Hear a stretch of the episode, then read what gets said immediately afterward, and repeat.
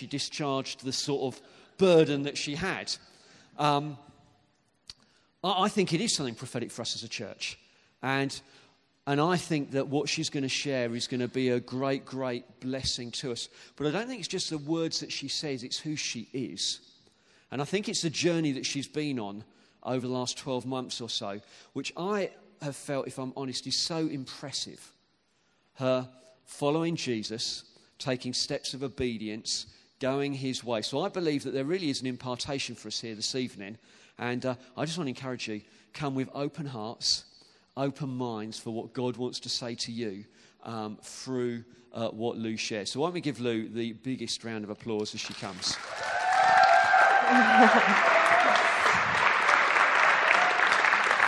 Oh, How's everyone tonight? All right? Yeah, it's nice to be up here. Um, my name's Lou. I've been part of this family at King's for about 14 years now. Um, I am really excited to be able to have the opportunity to talk about something I feel God is um, prophetically calling us into as a church, as Paul said. Um, I'm also very passionate about this topic too, so, um, and that's faith filled obedience. Um, should we pray first of all? That would be good. Thank you, God, uh, for your faithfulness and your love. I thank you that you are so here tonight, and Holy Spirit, you are so alive. And I just pray that you'll open our hearts tonight to hear your word and just receive it. Amen. Now, one of the verses God highlighted to me about obedience is John 14, verse 23. Anyone who loves me will obey my teaching. My Father will love them, and I will come to them and make a home with them. So, the word obedience may already have some of you here tensing up. It's a word which can often offend. It's a word which our society doesn't tend to value, if I'm honest. Um, and it's also a word which can trigger rebellion sometimes. As being rebellious is seen as cool, isn't it? You know, picture this we've got a leather jacket, motorbike, carefree attitude, doing what we want to do, when we want to do it, and not having anyone else tell us otherwise. Um, I thought I'd go for someone who makes me feel younger than I actually feel at this season in life. So here's Harry Styles for you. Um, whereas actually, obedience should be a hallmark for the Christian life, shouldn't it? Um, not that you can't have a leather jacket or a motorbike. Um, the fact that those of us that follow Jesus are prepared to um, obey someone that you can't see or touch should amaze the world. Um, and there are many men and women in the Bible who are obedient to God, even when it seemed impossible in the eyes of the world. Noah Noah's one of them. He built an ark in the desert um, with no signs of rain. Sarah, the old age pensioner who trusted God for a baby boy. And Moses, who against all odds led the biggest exodus from slavery in all of history. Now, these men and women did things that didn't make sense to others around them. They were even singled out, weren't they, and rejected from society at times. You know, maybe that's what can make obedience so difficult sometimes standing up against the views of the world when God has a different story. And if we're honest, obedience doesn't come naturally, does it? I mean, I've got a son, uh, Caleb, who's almost two. He doesn't need to be taught how to be disobedient that seems to come very naturally. I'll say, Caleb, can you come here, please? And you have never seen a toddler run so fast in the opposite direction. Now, when my children don't obey, when they don't do what I've asked of them, they don't yet know that I know best. They don't yet understand that I love them and I, what I'm asking them to do is for their own good. You know, often when we want someone to obey, we offer rewards, don't we? Or we bring consequence. Now, on the flip side, we've all been expected to be obedient at some point. And you were told to do something, and you did it. But did you do it out of fear of sanction, or because you were tempted with a fancy reward? Now, as a child, I would have definitely done it because there was worth being obe- something worth being obedient for, or because I was fearful of what, um, didn't, what would happen if I didn't obey straight away, especially at school. You know, but what we see in the Bible is, is really different, isn't it? Their obedience wasn't based on rewards or sanction, but on their understanding of the character of God the goodness of his blessings, his glory, and his um, sovereignty. Now, my own testimony over the past year has been just that. At the start of the year, Alid and I um, wanted, we felt God wanted to lay down a well paid, respectable career in order to have more time to raise our own children, and most importantly, for me to grow in Him. Now, it would have meant a big drop in salary, and we really needed to trust Him. And even though it would go against all that society would say we needed money, success, and progression you know, God called me into something that enabled me to, for Him to get my attention, to grow passionately with Him, and to not be distracted from the riches of this world. And this step of obedience has brought incredible blessings into my life, and I know that others around me as well. Now, I, from that step of obedience, I now have a greater understanding of his love for me and his character. Now, as we look at Jesus, we see that he was obedient to God, his Father. Let's remind ourselves, like God sent his Son, like he sent his Son to die a gruesome death, like death on a cross. And he did this to enable us to be reunited with God, didn't he? Having turned away from God in disobedience, he died for our sins, for my sins and for yours. And he's done that for past, present, and the future isn't that really amazing? I find that really amazing. Um, now, Jesus honored God's, God's authority through complete obedience. And he was able to do that because he knew God and he knew of his love for him.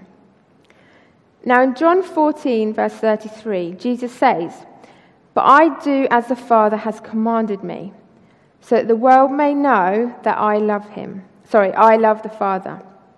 Now, for Jesus, there was a clear link between loving God and obeying Him. There was no question. He says, But I do as the Father has commanded me, so that the world may know that I love the Father. Now, Jesus also says, Just as the Father has loved me, I have loved you.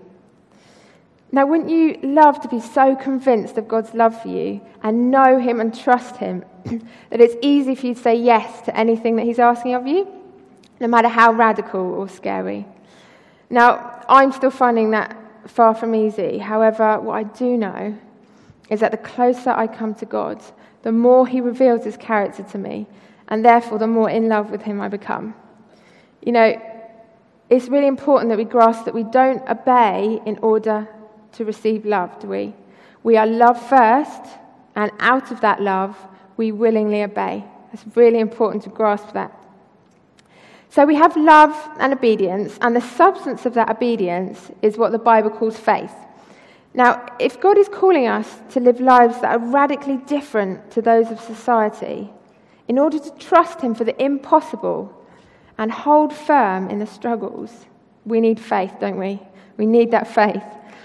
Now, Hebrews defines faith as the assurance of things hoped for and the conviction of things not seen. Now, the message version says this, and I love this. Listen. The fundamental fact of existence is that this trust in God, this faith, is the firm foundation under everything that makes life worth living. It's our handle on what we can't see. The act of faith is what distinguished our ancestors and set them above the crowd. Now, there are two things here that I love. Our stepping out in obedience sets us apart from the crowd, okay? Now, your acts of faithful obedience are different to the world. They should be different to the world. You do things not from your own ambition or the authority from others, but because the one who created you, the one who sustains you and provides for you, is leading you that way, and you stand out. And the other thing that I see here is that faith is an act. Okay, an act must be carried out. And James 2 tells us about faith. And it says that faith by itself, without works, is dead. What good is faith without action? Okay, it says it's dead. Now, dead things aren't good to anyone, are they? They clearly don't do anything. They don't step out, they don't take risks, they don't persevere, they don't do anything. So, when God calls you to something and you decide to be obedient, The faith you have in God makes you move. It will. It just makes you move. That love and that trust, it spurs you on. Um, you don't think about the what ifs, you just have faith and you act. When I was 11, my family um, felt led by God to leave the UK and plant a church in Portugal. Now, looking back, I can see how time and time again God provided in the most incredible ways just because my parents had stepped out in faith filled obedience. Now, homes, schools, jobs, cars, like the lot, it was just all covered by, our, by God. You know, the things that were impossible in the eyes of the world, God saw things differently and He made them possible. Living a life of faithful obedience, it's like muscle memory, isn't it? You know, God's faithfulness stirs fresh faith. We look back at what God's done, and it helps us to trust Him now and in the future. Now, when we felt God calling me out of teaching, we were aware that it would meant us being short of money every month unless He provided in some way. Now, we've been in similar positions before in the past, so we trusted Him even through the uncertainty that we had. And within days of making the decision, we had two amounts of money given to us one anonymously through the post, which amounted to the exact amount of money that we'd be short of each month. It is incredible testimony. It still gets to me. God is so fa- faithful, isn't He? So faithful. It would be so much easier, though, wouldn't it, if we knew what the future looked like. However, God doesn't often tell us every detail, He only t- tells us the long term instruction. And this in itself demands a journey of trust. He has the detail, and He will reveal each step as we step out and walk the journey. Now, because, you know, that is often how the world works, isn't it? We plan out every move with a lot of detail. We feel the heavy responsibility on every choice we make towards what long term goal that we're trying to seek. You know, but this is reliance on our abilities, isn't it? And not on the reliance of God's and his abilities. Noah, Sarah, Moses, just a few that I've mentioned, they were able to act in obedience, not because they knew what was coming, because they didn't. They were able to act in obedience and have faith in the person because, sorry, have faith because they knew the person that was calling them into what they, he told them to do. Now, that does sound great, doesn't it? It all sounds great, but obedience is always costly. Okay, it costs to follow Jesus, doesn't it? And we know that God hasn't promised a smooth ride. You know, when my parents were obedient in their calling um, to plant a church, there was much sacrifice in those 20 years. And I experienced much of that even as a child. Um, you know, and I know it was really tough at times. However, we stood firm in the truth. My parents stood firm in the truth, knowing that because God had called us into it, that He would always be with us. The people from the Bible I've mentioned today, they endured much too along the journey that God had called them into. You know, that giving up something for Jesus, whether that might be giving up the country you know, you know, the comforts you know, the family you know, and the comforts I mention again, because that is a big one for us, isn't it? I feel like our comforts. You know, no sacrifice is small, but the reality is that no sacrifice is big either, is it? Compared to what God sacrificed for us in giving his only son for us. What a massive sacrifice. This is just a little story of a sacrifice I made. It may seem trivial, but it shows how being obedient isn't always comfortable. You know, when I was teaching, I would sometimes have to sacrifice looking efficient at my job in order to be obedient and to show my colleagues um, his love. So one morning I was at the photocopier with a, a queue full of people, all stressed, waiting to get their resources done um, for a smooth ride that day. And if you're a teacher here, you know how stressful that time of the morning can be. And I, I knew that if I didn't get my, my resource done, I would be the stress mess that the others would also in. But that particular morning, I felt Holy Spirit so strongly just prompt me and say, Show them my love and put them first. And I, my first thought wasn't, Yes, Lord, of course. But I was like, What about me? I, I need to get mine done too. But if a little reluctantly, I did what God asked. And you're probably thinking that because I was obedient, somehow the Holy Spirit provided me with miraculous copies of my work when I got back to the classroom, um, or that my colleague fell at her knees and invited Jesus into her life right there. No, that didn't happen.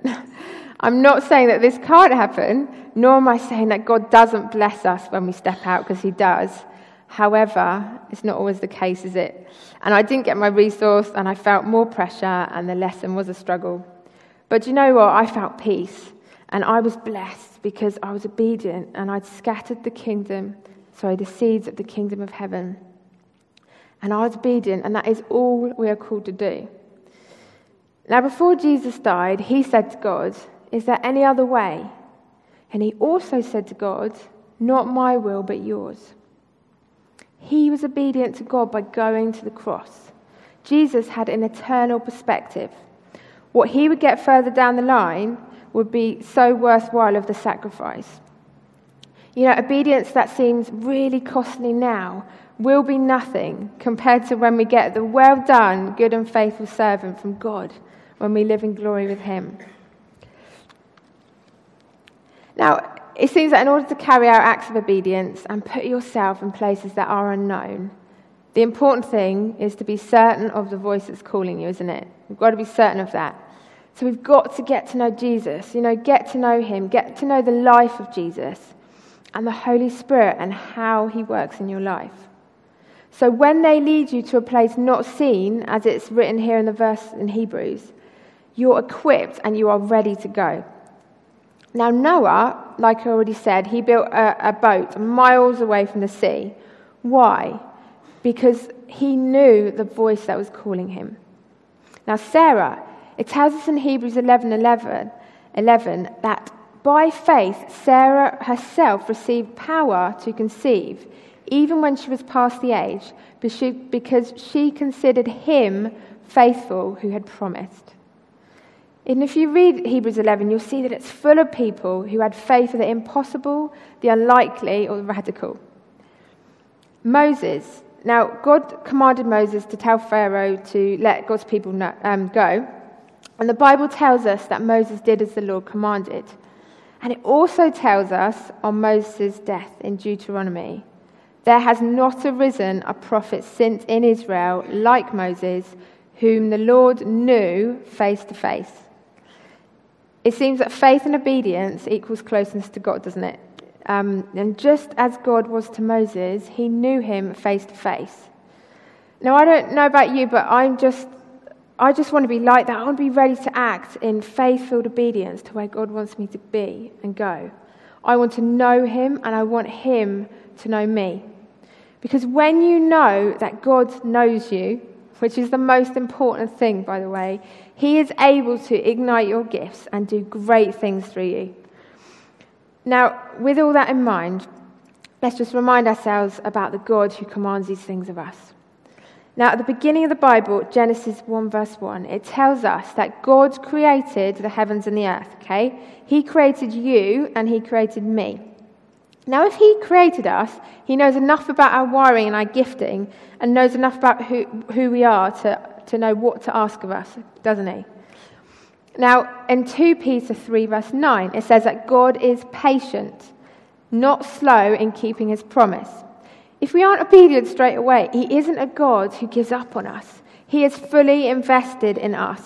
He takes time to know and understand us. Now, the book of James it tells us that God is unchanging. What he says he is, he is. He remains the same yesterday, today, and forever. In Psalms 18, verse 30, God tells us, um, it tells us that God's ways are perfect. There are no mistakes made. He doesn't make mistakes. He is perfect. Now, Psalms 116, verse 5, tells us that God is compassionate. He understands the pains and the struggles of life. Jesus walked this life, remember? Psalm 50, verse 6 says that God is a God of justice. He has a concern for you and he has a respect for people. Now, ultimately, God is love. He loves you and he loves me. And all that the Bible tells us what love is, he is. It tells us in 1 Corinthians 13, verse 7 and 8, that love bears all things, believes all things, hopes all things, endures all things, and it never ends. Okay, God's love never ends. Now, because of this love that came first, we can be obedient in this, you know, knowing this truth, can't we? That's why I feel like I'm spurred on to be obedient and just knowing that who God is. Now, to equip us with courage and the armor to run into these obedience journeys, I want to also remind you of God's promises to us. And these have really helped me obey Him when it's been really tough. I believe there are like 7,000 of them in the Bible. Um, don't worry, I'm not going to read them all. now, in Joshua, God promises that He is with us wherever we go. In Exodus, God promises that He will fight for you. In Isaiah, He promises that He will give you strength when we are weary. He also promises to give you peace. In James, he promises to give you wisdom. We all need that, don't we? And in Deuteronomy, he promises to never leave you nor forsake you. In, um, in Philippians, he promises to meet all of our needs. In Psalms, he promises that if you commit your ways to him, he will give you the desires of your heart. In Joshua, it says that if we delight in him, then look at what riches that we have waiting for us. And in, sorry, that was Joshua. And in Isaiah, God says, Do not fear, for I am with you. Do not, do not be dismayed, for I am your God. And he is with you, okay? And he will break down walls to make a path for you if he's called you into something. And in Joshua 21, verse 45, it says, Not one word of all of the good promises that the Lord has made to the house of Israel has failed. All of them, okay, all of them have come to pass, is what it says in his word. And this is true for us too. Every good promise that God has made to you and to me will come to pass. It's what he's promised us. Not one word will fail. Now, just, I don't know if the band can come up now so we can sort of finish off with just responding, but before we do that, how can we apply this to our lives? Okay, how can we apply it to our lives? I feel like it's about the position of our hearts. You know, the first thing is that in John 10, verse 27, Jesus says, My sheep hear my voice and they follow me. Okay? So we need to give space to listen to him. We must give space to listen to him. I don't know, perhaps you're here and you feel like you don't recognize his voice yet. Maybe that's you. And there's two things that I'd say here. Is the more you get to know Jesus, you will learn to hear him. Okay, so don't worry. And the second thing is that God has already told us what we need to do is to become more mature in Christ. The key things here are reading his word, getting to know him, and partnering with the Holy Spirit, isn't it? And God doesn't ask us to do anything on our own. He invites us to partner with Him. In Ephesians 5, we're told to keep being filled with the Holy Spirit. That's what we heard tonight. Keep being filled with the Holy Spirit, and not just on encounter nights. You know, this, this, the most important thing is being expectant for Holy Spirit to move on a daily basis. That's what something that has just challenged me is that actually, am I waking up and saying and being expectant of Holy Spirit to move? That's a really good place to start. Because when you're chatting to someone in the supermarket in a queue, you can be obedient. You know, you're showing God's love. When you're loving someone in your family or friends, when you're struggling to be able to love them, you're being obedient because God calls you to love and you've made that choice to love them. You know, also, when people want to know Jesus, the first thing they do, it probably isn't to open their Bible, it's to look at you and it's to look at me. You know, this isn't a pressure to perform in front of people, it's the highest honour of representing and reflecting Jesus to those around us, isn't it? It's the highest honour to be able to do that. You know, to me, my children are watching, okay? They're looking. And if my husband and I, as parents, aren't stepping out in faith filled obedience, they won't know what faith is, and they certainly won't know who God is. We've got to show them that in our journey. You know, in seeing my parents' faith, has stirred something up in me that I am so living in today. So, whether it's your friends or your colleagues or your neighbours or your family, people around you, they will be influenced by your obedience to God. Whether you think they are or not, they will be being influenced.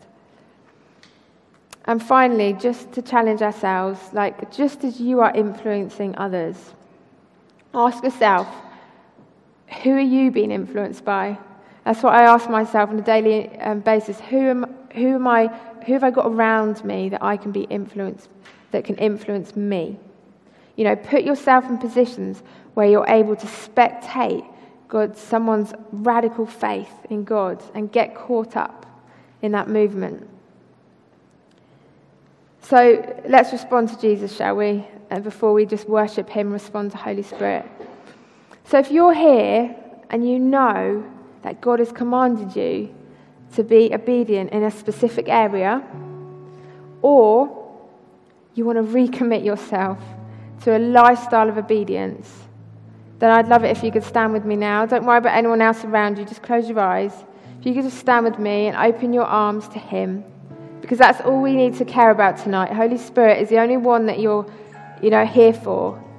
If you want to just recommit your life of obedience to Him. Holy Spirit, thank you that you are alive and active in us. I thank you that Jesus, that you are obedient to your Father. We want to follow this example, Lord, and live in full obedience to what you're asking us to do in extending your kingdom. This is so vital and so important. I thank you that you love us and you are so for us. We are open to hearing from you. Speak to us now, Holy Spirit, and just tell us what you want us to do. We want to recommit ourselves and say that we love you with our yes and we love you with our obedience. We love you, Father. So just spend t- time now in His presence and just speak to Him and listen. Listen to what He's talking to you about. What area is He speaking to you about? Where do you need to recommit yourself to say, no, I'm not going to listen to this world. I'm not going to just go with culture and society. I'm going to be radical in my faith and my obedience and do what is unexpected. Yes, Father. Thank you, Lord. Thank you, Jesus.